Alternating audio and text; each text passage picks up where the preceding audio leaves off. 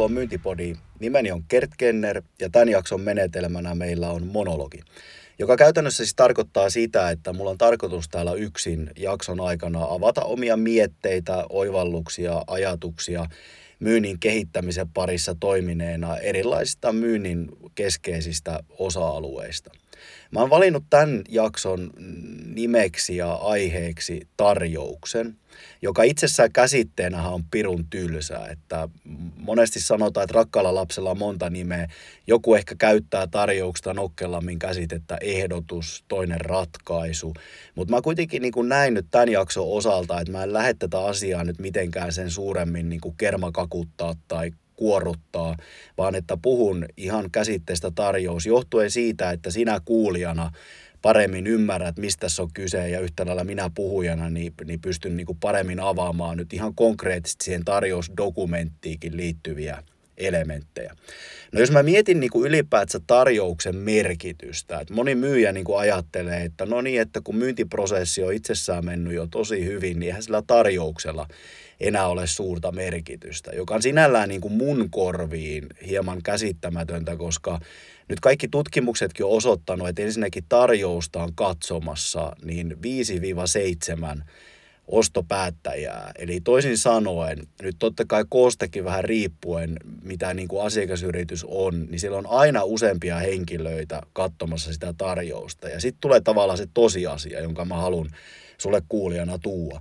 Sä et pääse vaikuttaa välttämättä kaikki näihin henkilöihin sen myyntiprosessin aikana, mitä siinä niin kuin ennen tarjousta on tapahtunut. Ja tämä on mun mielestä semmoinen yksi erittäin oleellinen sudenkuoppa. Eli niin kuin myyjä olettaa, että kun sulla menee hyvin sen asiakkaankaan, jonka kanssa sä oot ollut tekemissä aiemmin, niin kyllähän se tarjouskin sitä läpi menee. Ei välttämättä. Ja sen takia mun mielestä tämä tarjousdokumentti on itsessään, että miltä se näyttää, miten asiakas sen kokee, on tosi tosi tärkeä. Nyt kun mä sanoin tämän sanan kokee, niin tuli vaan mieleen se, että mun mielestä niin kuin myynnissäkin, niin myynti on asiakaskokemus ennen kaikkea. Ja mä oon niin välillä miettinyt, että kaikki effortti ja energia laitetaan myynnin kehittämisessä usein niin kuin myynnin aiempiin vaiheisiin. Inboundiin, prospektointiin, kontaktointiin, asiakastapaamisten läpivientiin. Ja sitten kun me päästään siihen tarjousvaiheeseen, ja niin jostain ihme kumman syystä, niin se tehdään aina vähän vähemmällä energialla ja heitellään vähän pikkusen niin kuin vasurilla tai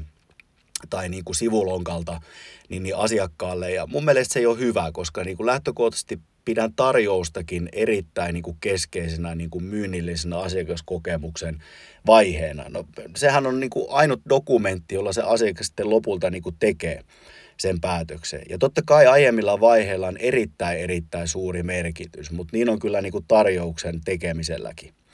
Ää, oikeastaan, jos mä mietin niin kuin tavallaan sitä tarjousta vielä niin kuin itsessään, niin mä niin kuin ensimmäisenä ajattelen, että kannattaa niin kuin vähän katsoa kilpailijoiden tarjouksia, jos suinkin mahdollista, ja benchmarkata niitä.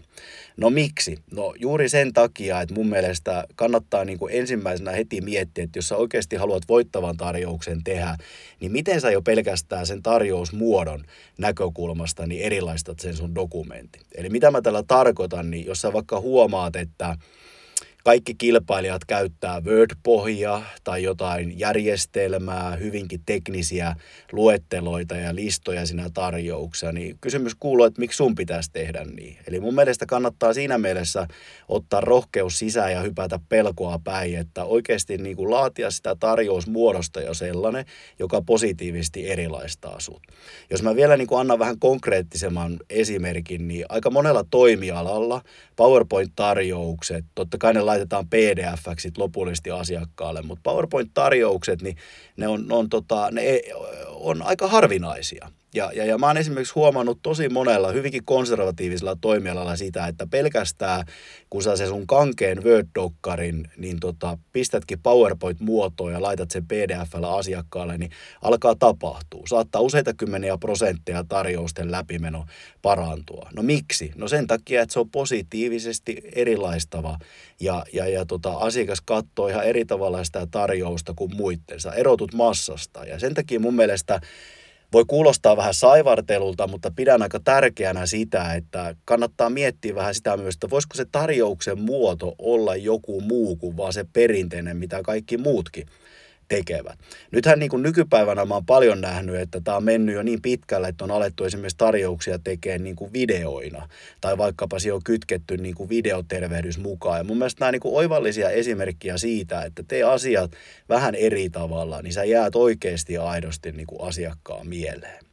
No nyt sitten siihen varsinaiseen tarjousdokkariin, jos mennään, niin ää, multa kysytään paljon palautetta erilaisista tarjouksista.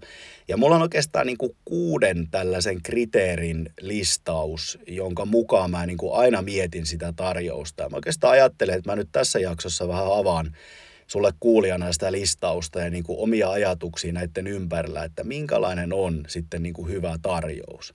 Tietysti ennen kuin mä menen siihen listaukseen, niin mun on pakko todeta tähän väliin vielä sellainen keskeinen asia, että nythän mä puhun tietysti tarjouksen tekemisestä sellaisessa tapauksessa, että sä voit itse vaikuttaa sen sisältöön ja rakenteeseen.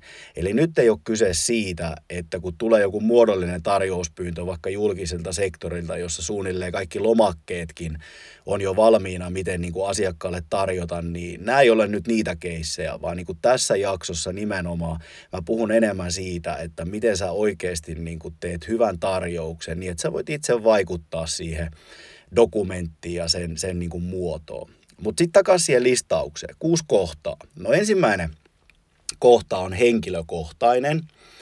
Ja henkilökohtainen tarkoittaa sitä, että tee sitä tarjouksesta nyt sellainen, että asiakas oikeasti kokee sen, että se on niin kuin häntä varten tehty.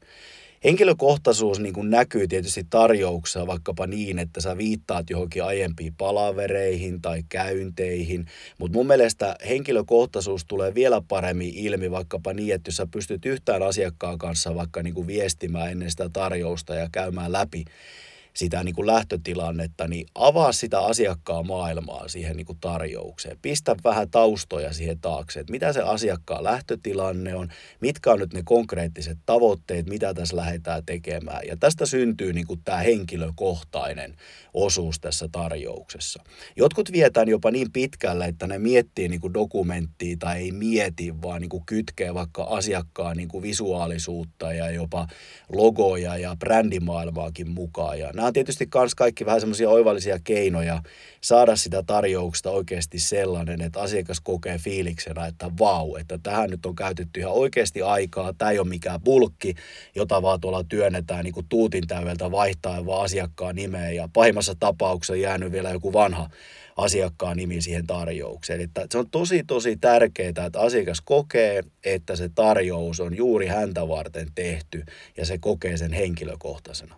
No mikä on sitten listan toinen kohta? No se on asiakastarpeita vastaava. Et mun mielestä hyvä tarjous on sellainen, että se vastaa asiakastarpeisiin toisin sanoen. No tätä voisi niinku ajatella, että aika itsestäänselvyys, mutta voi kuule, kyllä tässä niin kuin matkan varrella paljon näitä tarjouksia nähneenä, niin ei muuten pidä paikkaansa. Että siinä aina jotain tungetaan niin kuin päälle tai lisäksi tai optiona ja pahimmassa tapauksessa sitä voi tulla hyvinkin niin kuin sekava asiakkaalle. Että viimeisin niin kuin tarina, minkä mä kuulin itse tuossa muutama kuukausi sitten, että myyjä oli asiakkaalle jatkuvasti vakuuttanut, että joo, että tämä on nyt tämä lisenssimaksu 200 euroa kuukaudessa, heitän nyt nämä luvut ihan hatusta. Mutta sitten oli semmoinen pikkujuttu, kun se tarjous tuli, niin oli niin kuin tämmöisellä fontilla kuusi aika pienellä printattu tarjoukseen, että nyt tämän kyseisen projektin perustamiskustannukset on 20 000 euroa. Tämä on nyt tavallaan just sitä höynäytysmyyntiä, mistä mäkin paljon puhun mun eri niin valmennuksia, että ei hyvä juttu. Eli tavallaan tee sitä tarjouksesta juuri sellainen,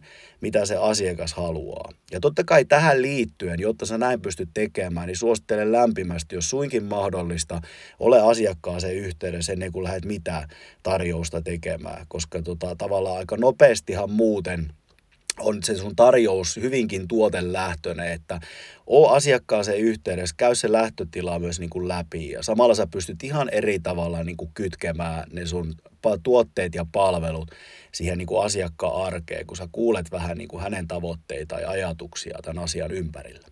No mikä on listan kolmas kohta? No se on se, että hyvä tarjous on myös looginen ja selkeä.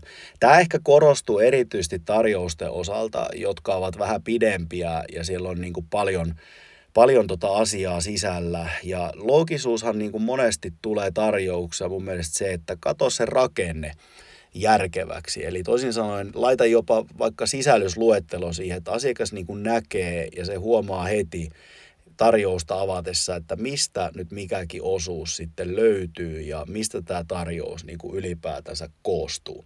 Mä oon joskus miettinyt itse myös niin kuin omien tarjousten osalta, että pitäisikö tehdä jopa johonkin siihen alkuun lyhyt tiivistelmä koko tarjouksesta. Se oikeastaan johtuu siitä, että jos sä niin mietit tarkemmin, mitä sä teet ensimmäisenä, kun sä tarjouksen saat käteen? No mä ainakin menen suoraan hintakohtaan.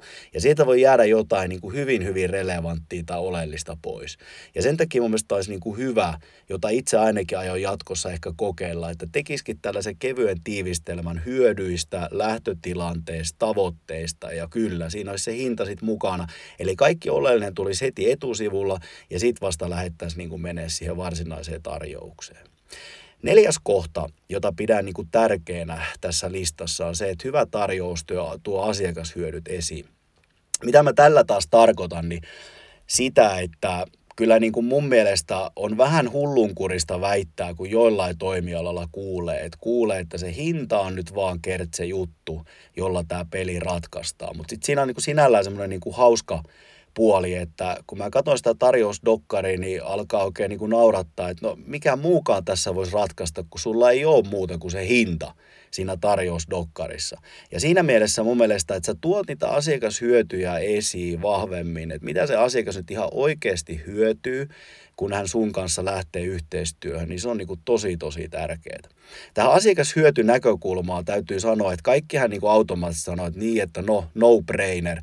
Mutta fakta oikeasti on se, että aika monen monen tota, tilaisuuden läpikäyneenä ja, ja, ja tätä kysymystä kysyneenä, että kuinka monella on asiakashyödyt jollain tavalla tarjouksessa, niin mä väitän oikeasti, se on noin 10-20 prosenttia. Että sieltä nyt ehkä yksi, kaksi ihmistä kymmenestä nostaa niin kuin käden ylös. Eli, eli niin kuin tälläkin jo pystyy automaattisesti muuttaa sitä niin kuin tavallaan sitä sun tarjousta ja tekee sitä paljon paremmin. Tuo hyötynäkökulmaa vielä yhden asian sanoon, ja se on niin kuin klassinen myynnin tekniikka, eli ominaisuus, etu, hyöty. Mitä mä tällä tarkoitan, niin mä tarkoitan sitä, että me suomalaiset ollaan aika niin kuin insinööri voittosta kansaa ja yleensä ne hyötynäkökulmat ovat hyvinkin teknisiä. Ja sen takia mun mielestä on hyvä niin kuin tiedostaa, jos ajatellaan vaikka tällä tavalla leikiten tämä klassinen esimerkki, että jos ominaisuus on poran kierrosnopeus, niin asiakas saa sitä edun vaikka, että se voi porata reikiä koviin pintoihin, eli vaikka betoniin. Eli se on se etu. Ja mitä hän nyt sitten siitä hyötyy lopullisesti on se, että se voi laittaa sen taulun sinne seinälle tai hylly, jota se voi sitten kehu kaverille, että ihan omiin kätöisin tämän homman niin kuin tein. Eli tämä mun pointti on nyt siinä, että ominaisuus, etu, hyöty, niin kuleta se hyötynäkökulma mahdollisimman pitkälle. Älä pysy pelkästään niin kuin teknisissä elementeissä. No jos sä nyt mietit vaikka tähän yhteyteen sitä, että no joo, että tämähän nyt on aika niin kuin tuotelähtöinen esimerkki, niin kyllä niin kuin ominaisuuksia on myös palveluissa. Että jos mä nyt vaikka ajattelen niin kuin omaa bisnestä, niin esimerkiksi meillä ominaisuus voi olla vaikkapa sitä, että valmennus kestää kaksi päivää. No eihän se asiakas nyt sen takia mitään vielä osta. Ehkä se etu voi olla vaikkapa siinä, että kymmenen päivän niin kuin kokonaisuus on tiivistetty kahteen päivään.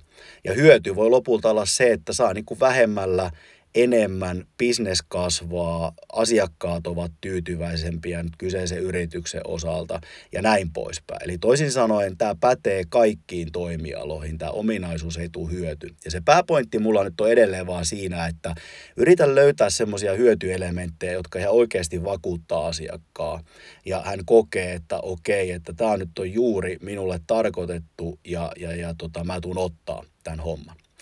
Viides kohta tässä listauksessa on toimiva hinnoittelu. Tietysti hintahan nyt on hyvin oleellinen asia tarjouksessa ja niin kuin päätöksenkin teossa. Mutta mä oon edelleen kyllä vahvasti sitä mieltä, että lopullisen päätöksen asiakas tekee tunteella ja perustelee sitä järjellä. Eli siinä mielessä niin kuin hinta on erittäin oleellinen, mutta siellä on muitakin elementtejä taustalla, mistä mä oon jo kertonutkin sulle kuulijana vähän, vähän jo tähän mennessä. Eli tämä on niin kuin syytä tiedostaa. Mutta sitten kun me mennään siihen varsinaiseen hintaan, niin Mun mielestä totta kai yleisesti ottaen pelkona on se, että ylihinnoitellaan, mutta joskus voidaan jopa niin kuin alihinnoitella. Mutta mä kannustan sua kuulijana hyvin vahvasti siihen, että yritä disruptoida vähän sitä niin kuin sun markkinaa. Et taas palataan tähän, että jos sä suinkin tiedät, miten sun kilpailijat nyt niin kuin tarjoaa, niin yritä löytää erilaisia hinnoittelumalleja – tai keinoja. Et hintakinhan on niin kuin lopulta mielikuva. Et jos nyt on vaikka sidottu yleisesti ottaen sun toimialalla aikaa, mieti vaikka urakkahinnoittelua. Tai jos on suinkin vaikka mahdollista, niin ajattele vaikka hinnoittelu sillä tavalla, että se kytkeytyskin vaikka johonkin tulokseen tai tulospohjaisuuteen. Mä myönnän, että tämä ei nyt kaikissa toimialoissa päde, mutta itse on vaan esimerkiksi huomannut tosi paljon niin kuin sitä, että mulla on alkanut tulla toimeksantoja, jotka liittyy siihen, että jos mä nyt heitän vaikka ihan hatusta, että jos mun päivähinta on 2000 euroa, niin mä tiputankin sen päivähinnan 1000 euroa, eli se ei olekaan se työ enää aikaa sidonnainen pelkästään. Ja sitten loppu onkin sitä, että rakennetaan jonkinlainen tulospohjainen kannustin tai provisio, vaikkapa, että jos nyt myynti nousee yrityksessä 20 prosenttia, niin mä saan sitä tietyn prosenttiosuuden sitten, jota voidaan niin kuin laskuttaa. Eli yritä tehdä erilaisia malleja, niin kuin sillä, että sä myös erilaistat sen sun oman tarjouksen sitä kautta niin kuin paremmin. Ehkä yhden asian mä vielä sanon, joka musta on vähän hassua, että nyt tämä niin Netflixin maailma, maailmankautena, niin asiakkaat on tottunut tällaiseen kuukauspohjaiseenkin niin kuin laskutukseen. Ja tämä voisi olla yksi kanssa aika mielenkiintoinen ja makea niin kuin tulokulma, jos on mahdollista sun toimialalla tehdä, että olisikin tällainen kuukauslaskutus. Ja sinällään tämä on hauskaa jotenkin, niin kuin kun miettii vaikka markkinointiviestintääkin, niin, niin, niin tota, en nyt muista, että oliko unikulma vai hestens vai mikä sänky kyseessä, mutta musta oli hauskasti viestitty mainoksessa, jonka mä niin kuin aikanaan näin, että tämä sänky vain kolme euroa yö. Et todellisuushan nyt on aika kaukana siitä, mutta sekin on nyt laskettu esimerkiksi vaan auki vaikka se sängyn hinta nyt jollekin kymmenelle vuodelle, joka nyt on sängyn, sängyn tota keski, keskimääräinen eliikä. En tiedä yhtään, pitääkö paikkaansa, mutta näin kun hatusta näitä niin kuin lukuja vetelee, niin saat kuitenkin ajatuksesta kiinni, että on erilaisia tapoja myös esittää sitä hintaa. Ja mun mielestä kannattaa kokeilla vähän erityyppisesti näitä.